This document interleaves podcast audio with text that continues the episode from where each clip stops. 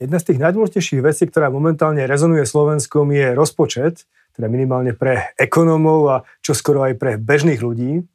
Na to, ako súčasný rozpočet vidí e, strana, teraz už opozičná, SAS, sa budem rozprávať s pánom Marianom Vyskupičom, e, stále predsedom finančného výboru parlamentu. Dobrý deň, vítam vás tu. Dobrý deň, ďakujem pekne za pozvanie. A hneď ma napadá možno otázka, ako dlho ešte budete predsedom finančného výboru? Viete čo, správna otázka, ale skôr na koalíciu ako na mňa. Samozrejme, je to tajná aj odvolanie, aj voľba nového predsedu, takže je na rozhodnutí koalície, ako sa rozhodnú a samozrejme ja to čo z toho vyjde, vlastne budem rešpektovať. Tak a poďme k tým praktickým veciam. E, máme tu nejaký návrh zvýšenia rozpočtu pre tento rok, pre rok 2022, lebo príjmy boli zjavne vysoké. E, je to niečo, čo blokovalo e, parlament minulý týždeň a tento týždeň to už ale vyzerá možno trošku ináč. Podporíte otvorenie schôdze a budete hlasovať za tento navýšenie rozpočtu? Ja by som možno, možno začal tú históriu celú. Vláda prišla so zmenou tohto ročného rozpočtu. Na strane príjmov teda zapája 1,5 miliardy dodatočných príjmov, hlavne teda z daní, z DPH aj, aj z dane z príjmu fyzických aj právnických osob. To je v poriadku. Na toto som upozorňoval už v podstate od konca mája, od konca júna, že tieto inflačné príjmy sú tu a treba ich zapojiť a treba ich rozumne vrátiť ľuďom ako pomoc v týchto ťažkých časoch a tie naše výhrady ale boli voči výdavkovej strane, kde bolo v podstate definované jedine tých 207 miliónov na 14. dôchodok pre našich dôchodcov. Tam samozrejme to bolo bezrozporné, ale celá zvyšná 1,3 miliardy vlastne sa dostala iba do Všeobecnej pokonečnej správy, kde to bolo priamo pod gestiou ministra financí a ja poviem, že priamo pripravené na jeho ďalšie atomové bomby. S týmto sme my nesúhlasili a jasne sme povedali, že áno, my sme za pomoc ľuďom, veď to stále hovoríme, ale to, tá definícia výdavkov musí byť presnejšia a musí aspoň v rámci nejakých možností jasne povedať, kam tie výdavky budú smerované a ako budú pomáhať. Takže presvedčilo vás e, jeho rozhodnutie? Áno, vláda t- najprv teda vlastne asi vláda trikrát vyskúšala, že či to myslíme vážne. Áno, vážne sme to mysleli, stratil sa čas teda nerokovaním parlamentu. Nakoniec vláda minulý piatok na svojom rokovaní vyrobila nové skrátené legislatívne konanie, nový materiál, kde aplikovala všetky naše pripomienky a takto pripravený materiál smeruje do Národnej rady a takto pripravený materiál my sme pripravení podporiť. Tak, takže e, rozpočet sa navýši na tento rok. Otázka je, čo bude s budúcoročným rozpočtom. E, povedzte mi nejaké vaše hodnotenie týchto rozpočtov všeobecnosti, ako ho vnímate. No, ja ho vnímam ako takto žijeme samozrejme ťažké časy, to treba povedať, máme infláciu, to, to samozrejme vnímame. Ale napriek tomu všetkému príjmy na úrovni 26,7 miliardy eur, ale hlavne výdavky na, na úrovni 35 miliard eur a z toho vyplývajúci deficit vyše 8,3 miliardy eur považujem za veľmi, veľmi zlý výsledok a veľmi problematický výsledok.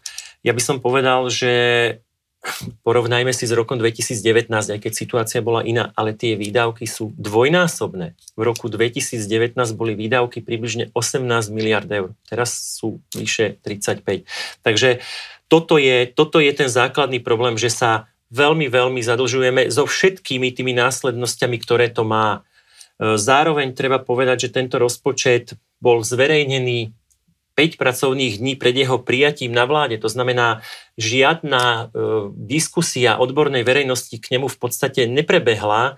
Ďalej e, rozpočet je aj tým, že motá do seba vlastne nejaké, ne nejaké ale rozpočtové provizórium, prijatie, neprijatie, proste aj týmto je málo transparentný absolútne rezignoval na aké, akúkoľvek konsolidáciu, akékoľvek výdavkové limity, proste fiskálne ciele na, na 24, na 25 sú tam len formálne dané. Ten rozpočet má veľmi veľa takýchto chýb a máme k nemu veľa výhrad.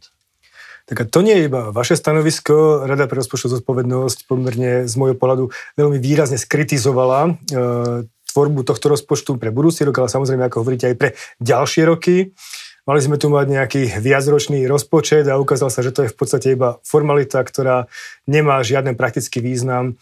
Takže Kam sa posunulo rozpočtovanie za posledné tri roky? Zdá sa, že teda skôr k negatívnemu ako k tomu pozitívnemu scenáru. Bohužiaľ, treba povedať, že sa posunulo jasne k negatívnemu scenáru. E, vôbec nie sú poriadne a precízne definované výdavky v rámci prvého rozpočtového roka a už vôbec nie tie nasledujúce. Čiže v tomto, v tomto vlastne sme skôr urobili krok späť.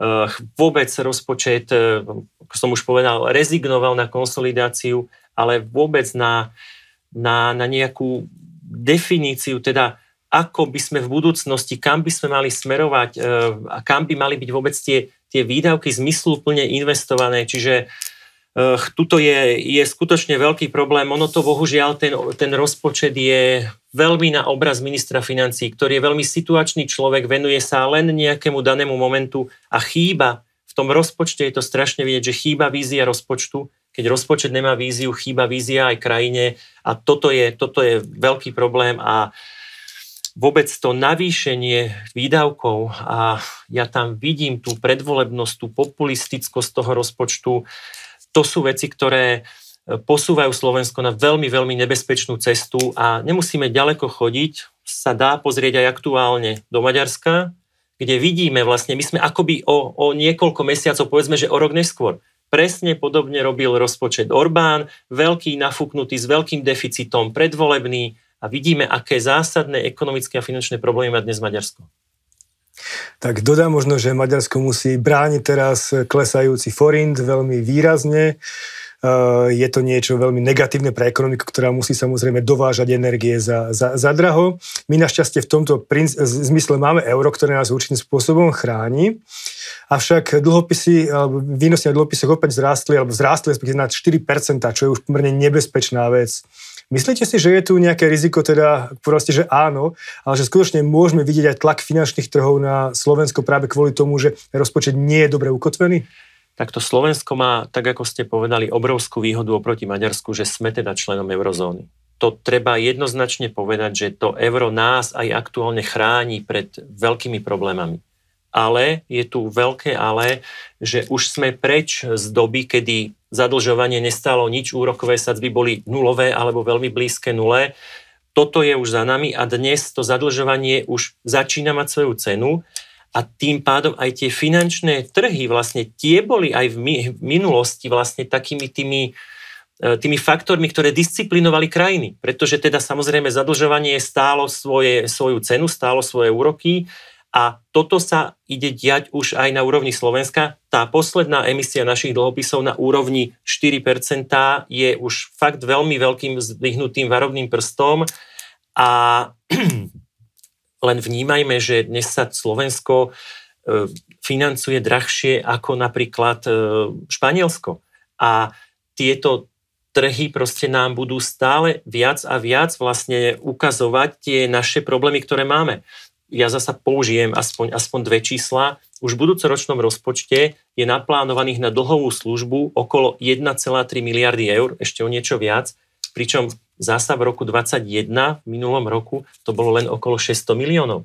To je v priebehu, priebehu dvoch rokov viac ako, ako, ako dvojnásobné navýšenie vlastne dlhovej služby. Do toho samozrejme Slovensko bude musieť e, splatiť nejaký splatný dlh okolo 4 miliard rátajme, že asi 8 miliard budeme musieť prefinancovať nový dlh, to je 12 miliard počas roka a tie úrokové sadzby budú mať tendenciu skôr rásť ako klesať a toto bude spôsobovať veľké, veľké problémy. Výhoda momentálne vlády je tá, že inflačné príjmy sú relatívne vysoké, ale Rada pre rozpočtovú zodpovednosť hovorí, že on nás to dobehne. Dobehne nás to vo vyšších výdavkoch, najmä v roku 2024. Takže je potom otázka, ako mňa napadá otázka, po nás potopa? Ak sa bavíme o 8,3 miliarde deficitu, tak sa to nedá nazvať inak ako, ako po nás potopa. A ja by som to zasa možno zobral, že rozpočet, aj, aj vôbec tie úvodné slova k tomu sú plné teda toho, že áno, situácia je zložitá, čelíme polikríze, e, sú samozrejme e, veľké, veľké problémy s infláciou, ale na druhej strane rozpočet hovorí o tom, že, že verejná správa bude mať zasa o 10 tisíc zamestnancov v budúcom roku viacej. Tak toto mi, toto mi vlastne nehrá, že tak buď teda sme vo vážnej kríze a musíme šetriť aspoň tým v tou formou, že nebudeme zamestnávať nových a nových zamestnancov. Čiže toto sú, toto sú tie obrovské problémy, že tá po nás potopa je hlavne v tom, že v tom rozpočte mimo 100 miliónov, ktoré by sa nemali vyplatiť určité odmeny verejným zamestnancom, nenájdete žiadne šetrenie. Práve naopak, nájdete tam viackrát ďalšie a ďalšie zadlžovanie. Ja ešte spomeniem jedno číslo. Rezerva na nepredvídané legislatívne zmeny. Tá rezerva má hodnotu takmer 900 miliónov. Ako v Lani mala 130. Čiže ak sme v kríze, tak jednoducho musí vláda, premiér buchnúť po stole a tu sa nemôžu v priebehu roka plánovať nové výdavky za 900 miliónov, ak sa bavíme o polikríze a o extrémne zlej situácii. To zasa, to úplne z toho zasa vyzerá, že uh, minister financí Igor Matovič zasa vymyslí niečo, čo bude zo dňa na deň nejaká jadrová bomba, ktorá bude a čokoľvek, len nie efektívne vynaloženie verejných zdrojov. Tak to sú veľké obavy, že prichádza predvolebný rok, jednoducho z jeho strany to, to bude všetko nahrávať výdavkom, ktoré podporia jeho marketing. Uh, upozorňuje to aj Rada pre rozpočtovú zodpovednosť, ktorá hovorí o tom, že nerozdelené zdroje v budúcom rozpočte sú obrovské, majú takmer 40% deficitu. Hovorím o miliardách eur, ktoré on má k dispozícii, aby ich mohol rozdeliť alebo alokovať na priority, ktoré on vidí. Je to správny postup v súčasnej situácii? Toto je absolútne nesprávny postup. E, tie peniaze obrovské, ktoré sú alokované do, do Všeobecnej pokladničnej správy a tým pádom sú pod priamou kontrolou ministra financí, to je, to je cesta do pekla. Treba však povedať, že od toho pôvodného rozpočtu, ktorý bol predstavený, vláda si toto čiastočne uvedomila a tú 3,4 miliardovú rezervu, teda, ktorá bola pôvodne na teda kompenzácie, rozbila že zostalo, zostala nejaká časť ako rezerva a e, myslím, že 900 miliónov presunuli ako príjmy e, ministerstva hospodárstva, e, 1, pardon, nie, 1,4 miliardy presunuli do rozpočtu ministerstva hospodárstva, 900, 900 miliónov presunuli do e, sociálnych vecí a nejakých 150 miliónov presunuli do ministerstva dopravy, ale zasa to sa udialo v priebehu troch pracovných dní, že dobre, tak rezerva je teda objektívne o niečo menšia, ale takýto presun v rozpočte bez samozrejme toho hĺbšieho vlastne štrukturované tých výdavkov je vlastne len potvrdenie toho, čo ste povedali, že vláda okrem tých veľkých obálok a veľkých súm, extrémne veľkých súm, nemá predstavu, že ako tie peniaze reálne efektívne využiť. A konec koncov aj po tomto presunutí stále vo VPSK 3 miliardy rezerva. To, to, sú, to sú nepredstaviteľne veľké peniaze. Nikdy také niečo nebolo. Rada pre rozpočtovú zodpovednosť hovorí o nerealistických predpokladoch rozpočtu, hovorí hlavne alebo naráža na saldo, štruktúrálne saldo rozpočtu, ktoré iba mierne vychádza horšie, ale pritom sa zdá, že naopak tie štruktúrálne výdavky budú musieť byť e, dlhodobo vysoké kvôli vysokým cenám energií, kvôli vys, e, vyšším platom pre zdravotníkov a ostatných e, ľudí, ktorí pracujú v verejnej správe. Takže zjavne ten rozpočet asi podhodnocuje budúce výdavky a nanocuje budúce príjmy. Môže to tak byť? Uh, áno, rozpočet hovorí o tom, že mali by sme mať v tomto roku 2,9% štrukturálneho deficitu a plánuje 3,1% v roku 2023. Čím teda hovorí, že vlastne štrukturálny deficit sa výrazne nezvýšil. Hej. Tu treba povedať jednu vec, že to vychádza vláda ale z toho, že tohto roku bude teda deficit tých plánovaných takmer 5%. Ja si myslím, že bude nižší, že, že jednoducho ku koncu posledného mesiaca bol deficit asi 1,3 miliardy. Ja som presvedčený, že v horizonte cca možno už ani nie dvoch celých pracovných mesiacov sa to ani nedá nejak efektívne a zmysluplne minút vyčerpať. Nepodceňoval by som to? To je, áno, to je pravda. Každopádne vlastne, e, že ja som dúfam, že, že teda ten deficit bude nižší, samozrejme aj štruktúrálny bude nižší a, a tým pádom, ale to zhoršenie vlastne budúce ročné bude, bude, bude výraznejšie. Hej? Takže to je jedna vec, že vláda tak sa hrá, hrá vlastne s číslami, ale ďalšia vec je vôbec už aj to, že jasné, štruktúrálny deficit sú teda dlhodobé, dlhodobé výdavky, teda očistené od tých jednorazových. Ale zoberme si tú realitu, že my vlastne žijeme tretí rok stále nejakých akože výrazných jednorazových výdavkov. Ale keď sa pozrieme, tak každý rok tie výdavky sú teda na niečo, ale vysoké a jednorazové, že už aj toto samotná definícia je taká, že proste spôsobuje, spôsobuje to problémy.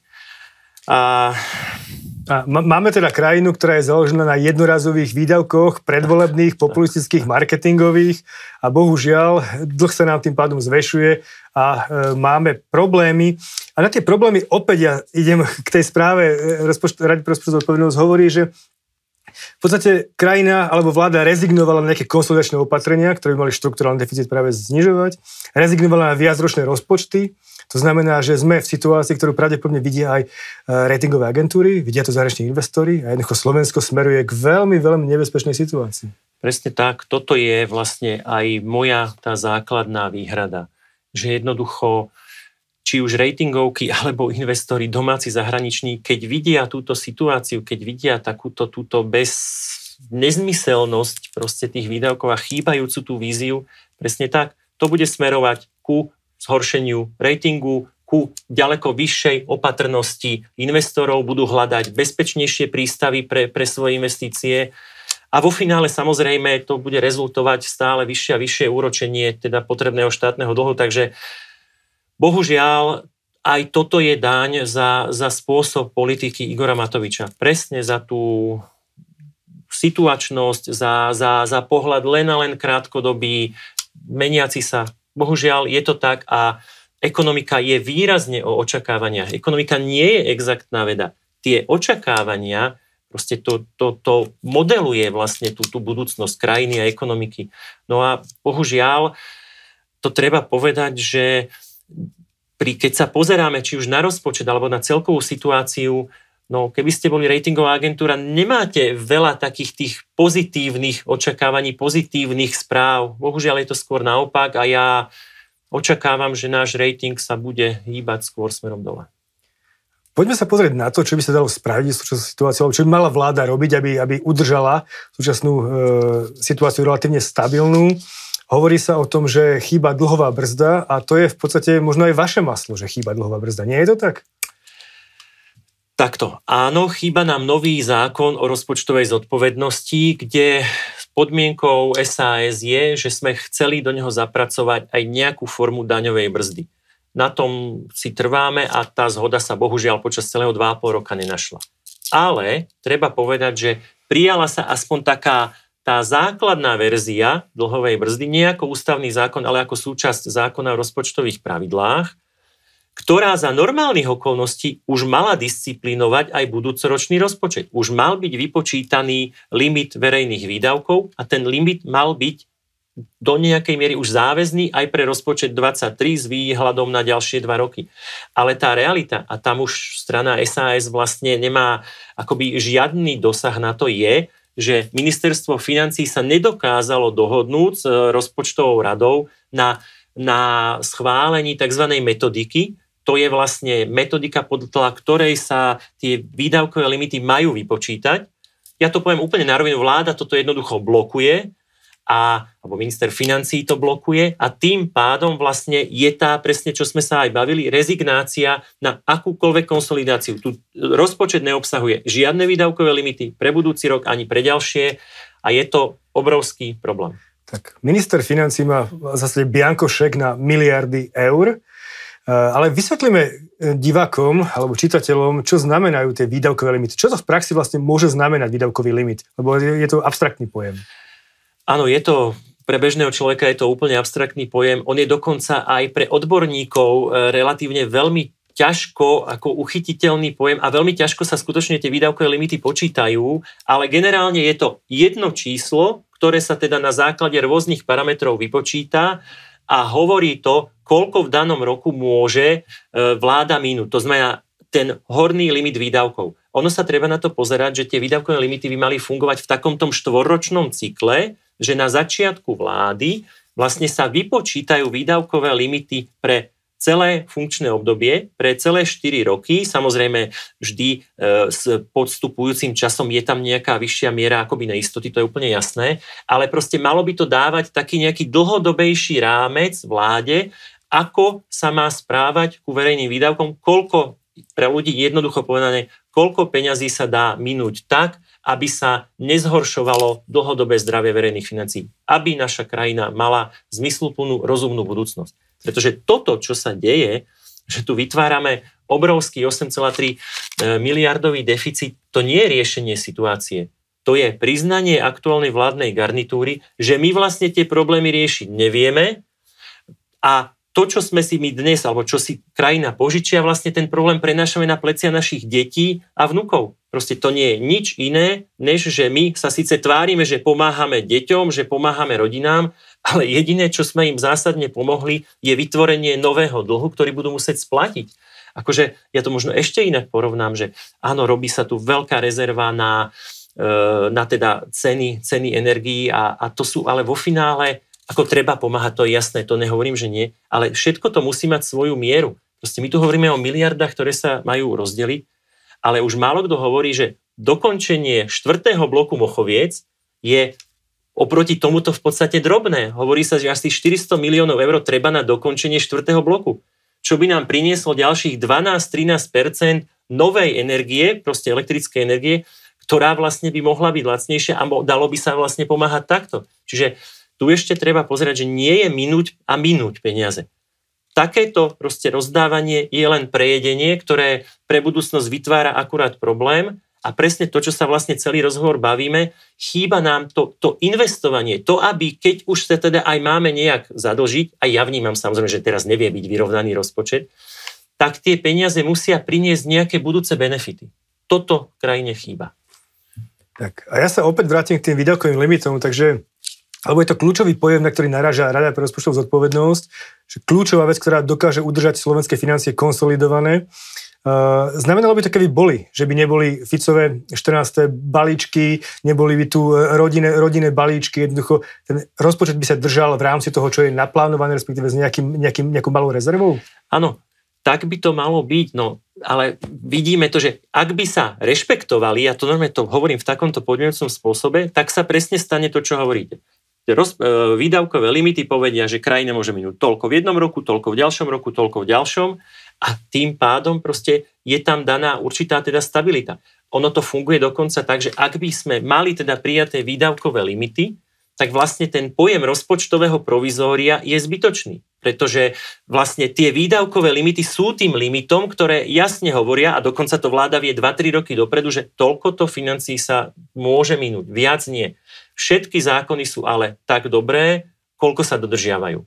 A ešte raz to poviem, tento rozpočet okrem teda iného ukazuje to, že jednoducho sa žiadne limity, žiadne, žiadne konsolidačné úsilie proste nedodržiavajú, nevyvíjajú a jednoducho sa absolútne rezignovalo na budúcnosť v tomto rozpočte. Tak a ešte si možno pomôže poslednou vecou od Rady pre rozpočtovú zodpovednosť a to je obavy z toho, že končí dlhová brzda 23. Eh, mája, ak sa nemýlim. To znamená, že na konci mája uvidíme podľa nich relatívne veľké problémy, ktoré môžu ohroziť slovenskú ekonomiku tým, že budú musieť byť viazané výdavky. Čo to znamená? Alebo čo by to znamenalo podľa vás? Áno, momentálne ešte stále je Slovensko v tzv. grace period, ktorá je teda dva roky od vzniku novej vlády. Tu sa ráta aktuálne platný zákon rozpočtovej zodpovednosti, to berie od nového programového vyhlásenia. To znamená, od nástupu premiéra Hegera v máji uplynú, budúceho roku uplynú dva roky. Tým pádom sa končí vlastne akoby ochranná doba pre vládu a okamžite sa vlastne zistí, že teda náš hrubý dlh je nad všetkými sankčnými pásmami a spúšťajú sa všetky teda sankcie, ktoré ten zákon obsahuje. No tá základná sankcia, ktorá sa spustí je, že vláda musí v aktuálnom rozpočtovom roku ušetriť 3% definovaných výdavkov. Nie sú to 3% celého rozpočtu, ale teda je to nejaká suma okolo, myslím si, že okolo 500 miliónov, ktorá musí byť vlastne ušetrená, to je jedna sankcia. A ďalšia sankcia hovorí o tom, že vláda musí bezodkladne požiadať o dôveru. Čiže áno, toto samozrejme je výrazná komplikácia pre vládu, ktorá by mala prísť do parlamentu so žiadosťou o dôveru, samozrejme s vysvetlením, prečo k takejto situácii nastalo a teda či urobila maximum pre jej vyriešenie. Samozrejme sme na Slovensku, zákon hovorí bezodkladne a už sme si, pamätáme si aj z minulosti, čo všetko vie znamenať bezodkladne, čiže ja si osobne myslím, že to bezodkladne určite nebude znamenať, že v máji, takže uvidíme.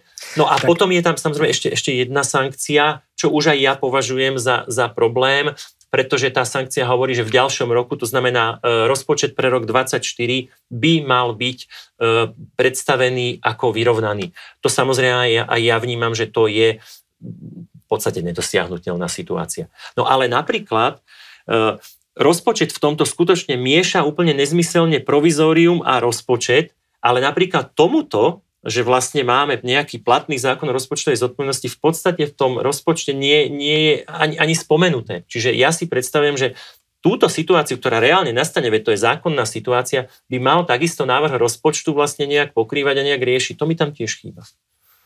Takže z toho, čo hovoríte, mi vychádza, že potenciálne je tu možnosť, že budúce leto, prípadne ja, alebo začiatok, začiatok leta a prípadne na jeseň môže vláda padnúť práve kvôli tomu, že bude sa hlasovať o dôvere vlády a to je niečo, kde vláda nemusí získať väčšinu. Je to tak, alebo ako to vidíte vy? No samozrejme, je to tak, vždy je komplikácia pre vládu takéto niečo. Zároveň si zoberte, že už koľko bolo odvolávaní, či už členov vlády, alebo už teda boli aj pokusy vlastne teda odvolať celú vládu. Čiže je to, je to samozrejme komplikácia. Žiadnemu ministrovi financí sa takémuto niečomu nechce čeliť, to úplne rozumiem a samozrejme ani premiérovi, ale ako, ako to nakoniec bude. Ja by som pozeral možno, že tentokrát zase ja budem taký, že krátkodobejší, že ja by som možno pozeral, že teraz ešte, aby sa, aby sa či sa vôbec príjme rozpočet, hej? alebo taký rozpočet, ktorý tú krajinu... Tak, a to je dobrá otázka. Povedzte mi, budete hlasovať za tento rozpočet, ktorý bol predstavený? E, myslím si, že táto naša relácia nemá dostatočný priestor na to, aby som dokázal pomenovať všetky výhrady, ktoré máme voči rozpočtu a proste, ak to možno hovorím nerád, za takýto rozpočet skutočne SAS nevie zahlasovať. Ale nie len teda preto, že je to politika, lebo rozpočet vždy je niečo, čo delí vlastne to politické spektrum na koalíciu, tí podporujú rozpočet a opozíciu, ktorá bežne nepodporuje. Ale ja to, že to nevieme podporiť, stavam na tom, že je x odborných argumentov, v ktorých, teda, v ktorých parametroch je ten rozpočet zlý a jednoducho ho nevieme podporiť. Tak, toľko Marian Vyskupič, eh, predseda finančného výboru parlamentu. Ďakujem pekne, že ste prišli. Ďakujem pekne, želám pekný zvyšok dňa.